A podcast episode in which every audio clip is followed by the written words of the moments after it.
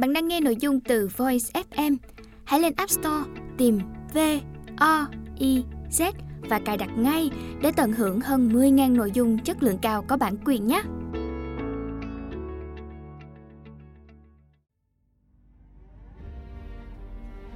Bạn đang nghe sách nói tại Voice. Mời các bạn lắng nghe quyển sách Em, tác giả Caroline Kepnes. Dịch giả Hoài Anh Trà Phiêu. Đơn vị ủy thác bản quyền, công ty cổ phần sách Bách Việt. Giọng đọc Quy Đạt. Tặng cha, cha yêu. Điều đầu tiên tôi nghĩ đến trong ngày, vâng theo ý Chúa, là được gặp em vào ngày mai. Harold Samuel Kepnes ngày 29 tháng 1 năm 1947, 13 tháng 11, 2012. Chương 1 Em bước vào hiệu sách, một tay giữ trên cánh cửa để chắc chắn cửa không bị đóng sầm lại. Em mỉm cười, có phần ngượng nghịu vì xinh đẹp quá. Móng tay em trơn nhẵn và em đang mặc một chiếc áo len cổ chữ V màu be. Rất khó đoán em có đang mặc áo ngực hay không nhưng tôi nghĩ rằng em hoàn toàn không mặc gì ở bên trong cả. Em trông ngoan tới mức cực kỳ khiêu gợi. Đôi môi em khẽ lẩm bẩm với tôi, chào anh. Trong khi phần lớn mọi người chỉ lướt qua. Nhưng có phải thật em không? Trong chiếc quần bò màu hồng trễ cạp. Kiểu vải sợi gai màu hồng như trong truyện Mạng nhện của Charlotte. Và em ơi, em từ đâu đến? Em đơn giản và hoàn hảo, như cô nàng Natalie Portman bé bỏng của tôi trong đoạn cuối của bộ phim Closer. Khi cô, với vẻ mặt ngây thơ, đi cùng thằng cha xấu tính người Anh về nhà ở Mỹ. Em đến nhà của tôi. Cuối cùng thì em cũng đến. Vào một buổi sáng thứ ba, lúc 10 giờ 6 phút, mỗi ngày tôi đi từ nhà ở Bed-Stuy đến hiệu sách tại phía đông thành phố này. Mỗi ngày tôi kết thúc ca làm, gói ghém đồ đi về mà chưa bao giờ thấy một ai như em. Nhìn em xem, Hôm nay em bước vào thế giới của tôi. Tôi chợt thấy rùng mình và muốn uống một viên thuốc rối loạn lo âu. Nhưng thuốc lại đang ở dưới tầng, mà thực ra tôi cũng không muốn uống viên thuốc ấy. Tôi không muốn đi xuống. Tôi muốn ở đây để tập trung ngắm em cắn những móng tay trần, không sơn màu của mình và quay đầu sang trái. À không, em đang cắn cái mảng màu hồng kia. Mở to đôi mắt, quay sang bên phải. À lại không nữa, em không thích đọc sách tiểu sử không đọc cả sách self-help. May quá, tạ ơn Chúa. Và đi chậm lại đôi chút khi tới kệ chứa tiểu thuyết. Tuyệt! Tôi để cho em biến mất sau những kệ sách. Tiểu thuyết xếp theo phần từ f t k Em không phải kiểu các nữ thần bất an về bản thân, mà phải đi tìm kiếm Faulkner, vì em sẽ không bao giờ đọc hết, cũng như không bao giờ nên bắt đầu đọc sách của ông. Sách của Faulkner khó nhằn và có khả năng sẽ làm đông cứng đêm hứng tình của em nếu sách cũng có thể đông cứng được. Faulkner chỉ duy nhất một giá trị là để thuyết phục em hãy nhập vai vào cuộc tình một đêm, khi em thề rằng em không bao giờ chơi kiểu qua đường ấy. Nhưng em sẽ không phải kiểu con gái như thế đâu. Em không thuộc tầng lớp sẽ đọc Faulkner, và với chiếc quần bò trễ cạp kia của em, thì em thừa tiệc tùng ham vui cho những cuốn sách của Stephen King. Nhưng lại quá thiếu thời thượng để đọc những cuốn của Heidi Zulavitz. Cuối cùng, em sẽ mua sách của tác giả nào đây? Em hắt xì hơi một cái, ầm lên. Và tôi tưởng tượng ra ngay sự ồn ả của em khi em ở trên giường. Chú phù hộ, tôi nói toán lên. Em khúc khích cười và quay lưng lại. Cô nàng dâm đảng này. Anh cũng thế nhé, anh bạn. Anh bạn? Em đang thả thính tôi. Và nếu tôi là cái loại mất dạy hay lên Instagram, tôi sẽ chụp lại những tấm thẻ từ F đến K, chỉnh màu thật đẹp rồi viết lên đó. Tuyệt quá, tôi đã tìm thấy em. Bình tĩnh nào Joe, bọn con gái không thích kiểu con trai táo bạo như thế đâu. Tôi phải tự nhắc bản thân mình như thế. Cảm ơn Chúa đã đưa một khách hàng khác đến và thật khó để đọc vị thằng cha này. Với cuốn sách chẳng có gì bất ngờ của Salinger trên tay gã. Thật thế, việc này vẫn luôn luôn chẳng dễ dàng gì. Thằng cha này, gì đấy nhỉ? Phải đến 36 tuổi rồi mà chỉ đọc đến Franny và Joey thôi sao? À không, hãy nhìn vào thực tế chút đi. Hắn ta sẽ không đọc nó. Đấy chỉ là cuốn đặt lên trên để che đi cuốn sách của Dan Brown đang nằm dưới đáy giỏ mà thôi. Thời gian làm việc ở hiệu sách đã giúp tôi hiểu rằng phần lớn mọi người trên thế giới này cảm thấy tội lỗi khi thể hiện con người thật của bản thân. Tôi lấy cuốn sách của Dan Brown cho vào túi trước, như thể nó là ấn phẩm ấu dâm, và bảo thằng cha kia rằng Franny và Zoe chỉ là đồ bỏ. Hắn ta chỉ gật đầu. Còn em vẫn ở trong khu vực FK, bởi vì tôi vẫn thấy chiếc áo len màu be của em thấp thoáng sau những kệ sách.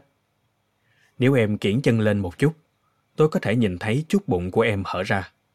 Nhưng em lại không làm thế. Em lấy một cuốn sách và ngồi xuống ghế. Xem ra em định sẽ ngồi ở đấy cả tối.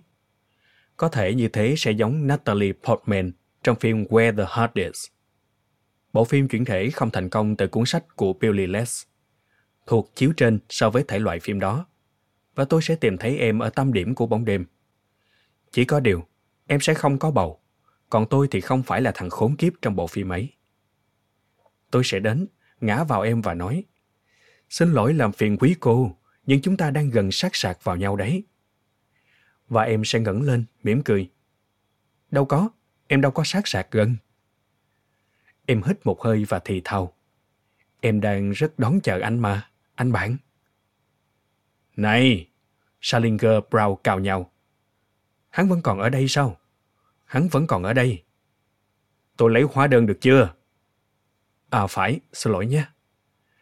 Hắn giật lấy hóa đơn từ tay tôi. Không phải hắn ta ghét tôi đâu. Hắn ta ghét chính bản thân hắn đó.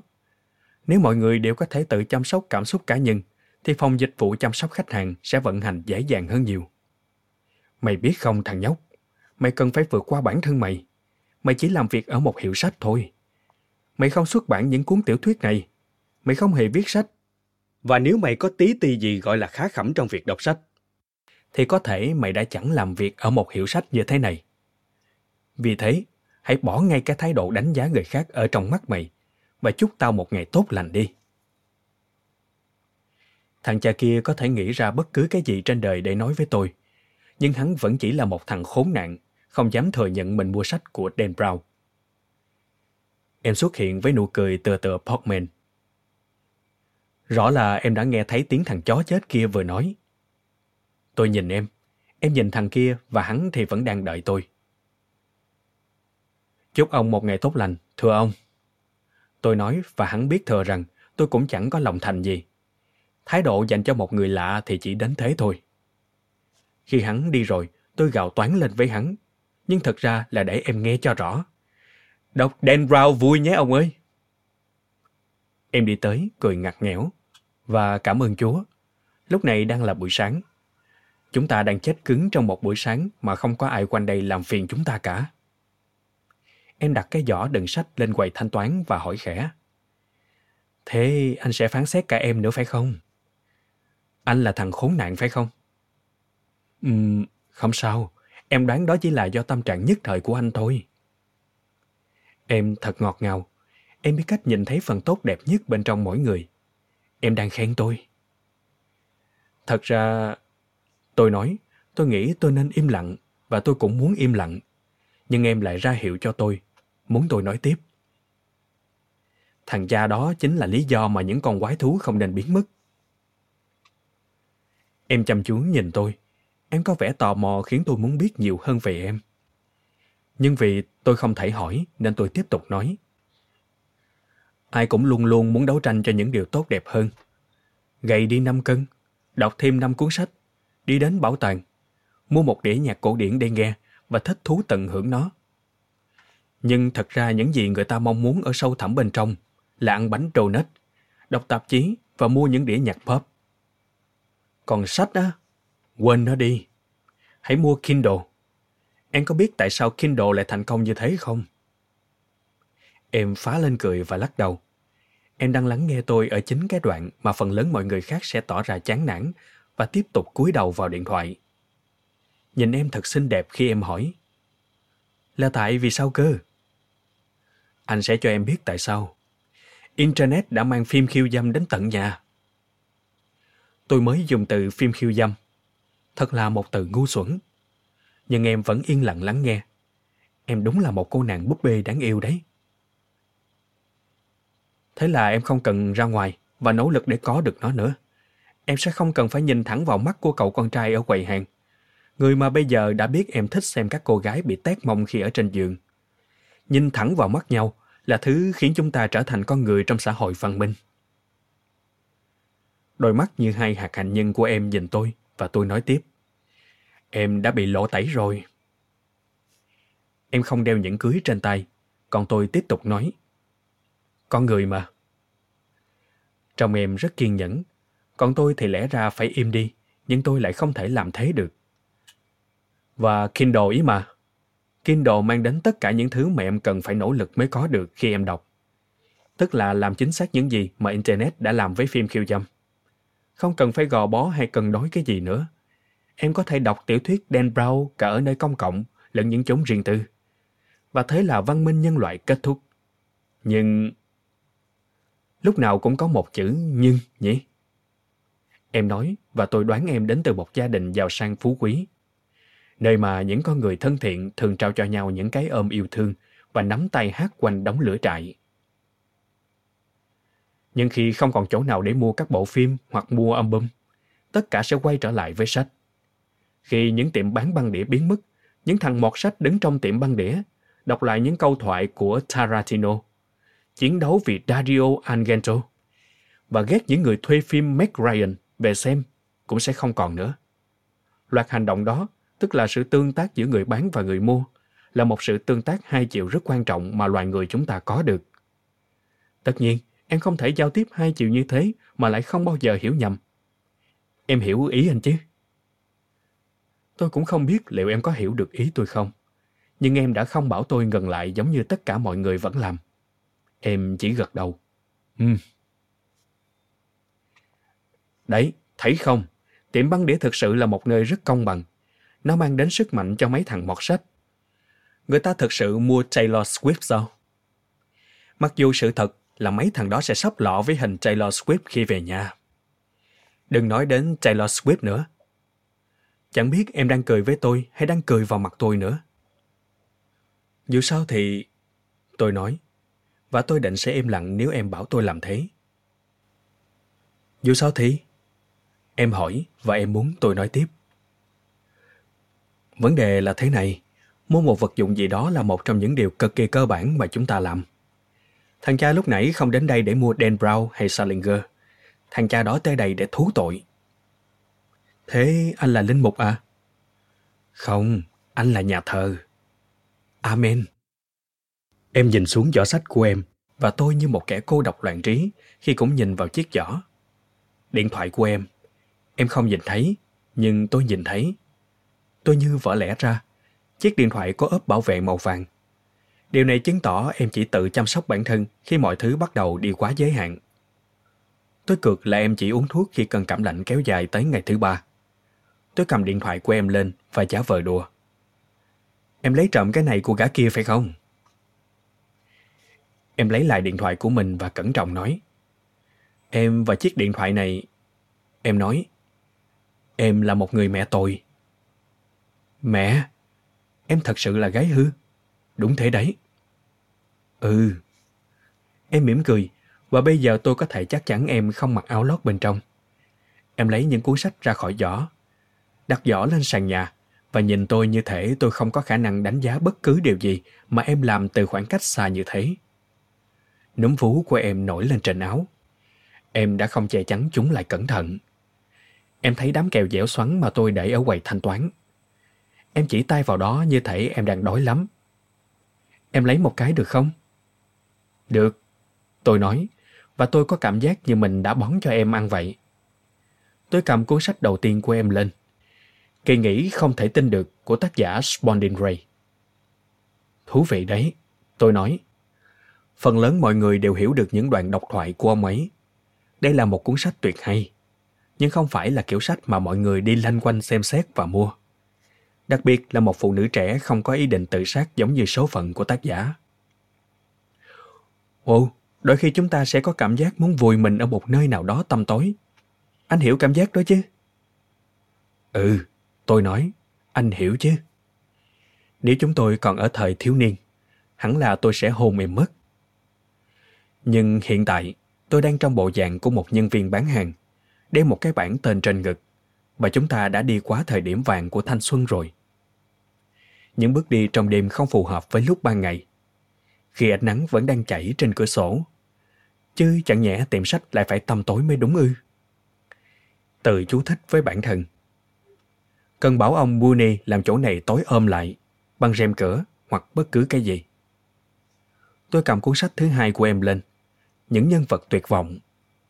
Tác phẩm của một trong những tác giả yêu thích nhất của tôi, Paula Fox. Đây là một dấu hiệu tốt, nhưng cũng có thể em mua nó bởi em đọc được trên một trang blog ngu xuẩn nào đấy rằng tác giả là bà ngoại của Courtney Love. Tôi không dám chắc chắn rằng em mua Paula Fox bởi vì em thật sự phù hợp với tác giả này hay là bị ảnh hưởng từ khẳng định trong bài luận của Jonathan Franzen. Em sờ tay vào ví tiền. Bà ấy là một tác giả tuyệt vời đúng không? Nếu bà ấy không xứng đáng thì giết em đi còn hơn. Bất kể bài luận của Franzen có viết gì về bà ấy đi nữa, anh công nhận không? Cảm ơn Chúa, tôi mỉm cười. Bờ biển phía Tây. Em quay mặt nhìn đi hướng khác. Em chưa có dịp đến đó. Tôi nhìn em và giơ hai tay lên trời như đầu hàng. Đừng bắn em nhé. Em khúc khích cười và tôi mong rằng em cũng đang ham muốn. Khi nào có dịp, em sẽ đọc Bờ biển phía Tây. Còn những nhân vật tuyệt vọng thì em đã đọc cả tỷ lần rồi. Cuốn này em mua cho một người bạn. Ừ, tôi đáp, và những chiếc đèn đỏ nhấp nháy tín hiệu nguy hiểm trong lòng tôi. Cho một người bạn. Có thể việc này sẽ chỉ lãng phí thời gian thôi. Anh ấy sẽ chẳng đọc đâu. Nhưng ít ra thì tác giả cũng đã bán được thêm một cuốn sách rồi. Phải không ạ? À? Phải. Có thể anh ta là anh trai, hoặc bố, hay gã hàng xóm đồng tính của em. Nhưng tôi biết anh ta là bạn của em. Tôi quạch ngón tay vào máy tính. Tổng cộng là 31 đô la lẻ 51. Ôi trời ơi, nhiều thế cơ. Đó, đấy chính là lý do Kindle thống trị thế giới đấy. Em nói trong khi mở chiếc ví màu hồng da lợn hiệu Recommend ra và đưa tôi chiếc thẻ thanh toán. Mặc dù em có đủ tiền mặt trong ví để trả cho chỗ này. Em muốn tôi biết tên của em, và tôi thì không ngốc đến nỗi không đoán được ý đó. Nên tôi quẹt thẻ của em và để cho sự yên lặng giữa hai chúng tôi tự dưng trở nên nằm ĩ. Đó là lý do hôm nay tôi đã không bật nhạc và tôi cũng không thể nghĩ ra bất cứ thứ gì để nói.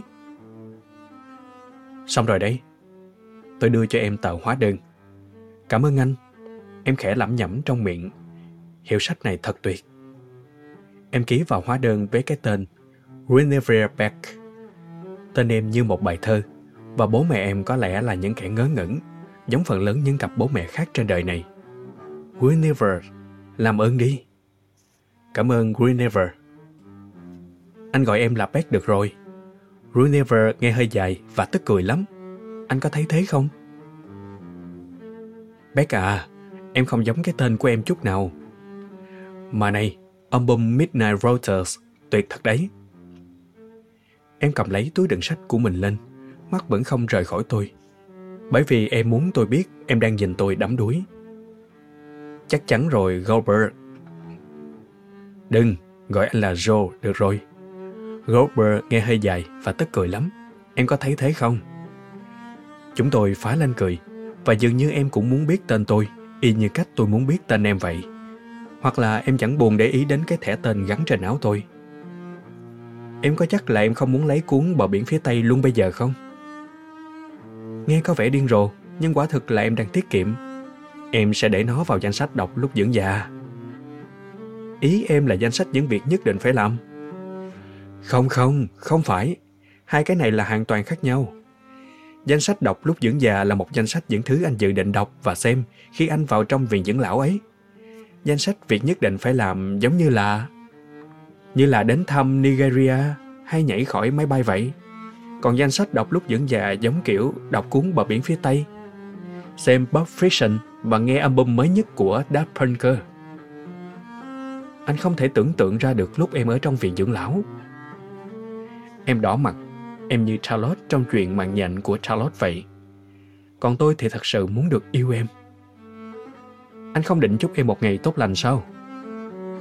Chúc em ngày tốt lành, Bác, Em mỉm cười. Cảm ơn anh, Joe. Em đã không đến đây vì những cuốn sách, bác ạ. À. Em không cần thiết phải gọi tên tôi. Em cũng không cần phải mỉm cười, hay lắng nghe hay đối xử tử tế gì với tôi cả. Nhưng em đã làm như thế. Chữ ký của em còn ở trên tờ hóa đơn đây. Đây không phải một giao dịch chuyển khoản và cũng không phải là một mã số ghi nợ. Cái này hoàn toàn thật. Tôi ấn ngón tay cái vào đoạn mật còn tươi trên tờ hóa đơn và dấu mật từ chữ ký Greniver Beck của em in hẳn trên ngón tay tôi rồi. Hết chương 1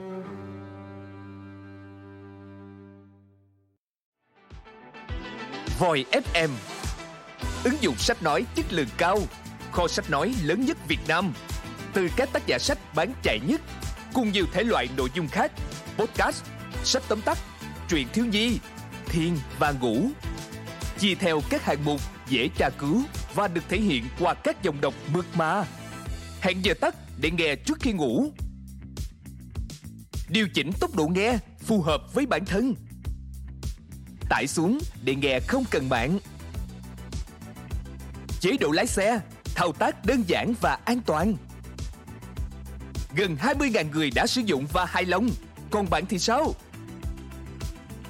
Tải ứng dụng Voi FM trên App Store hoặc Google Play để được nghe thử miễn phí ngay hôm nay. Voi FM, lắng nghe mọi lúc, bên bạn mọi nơi.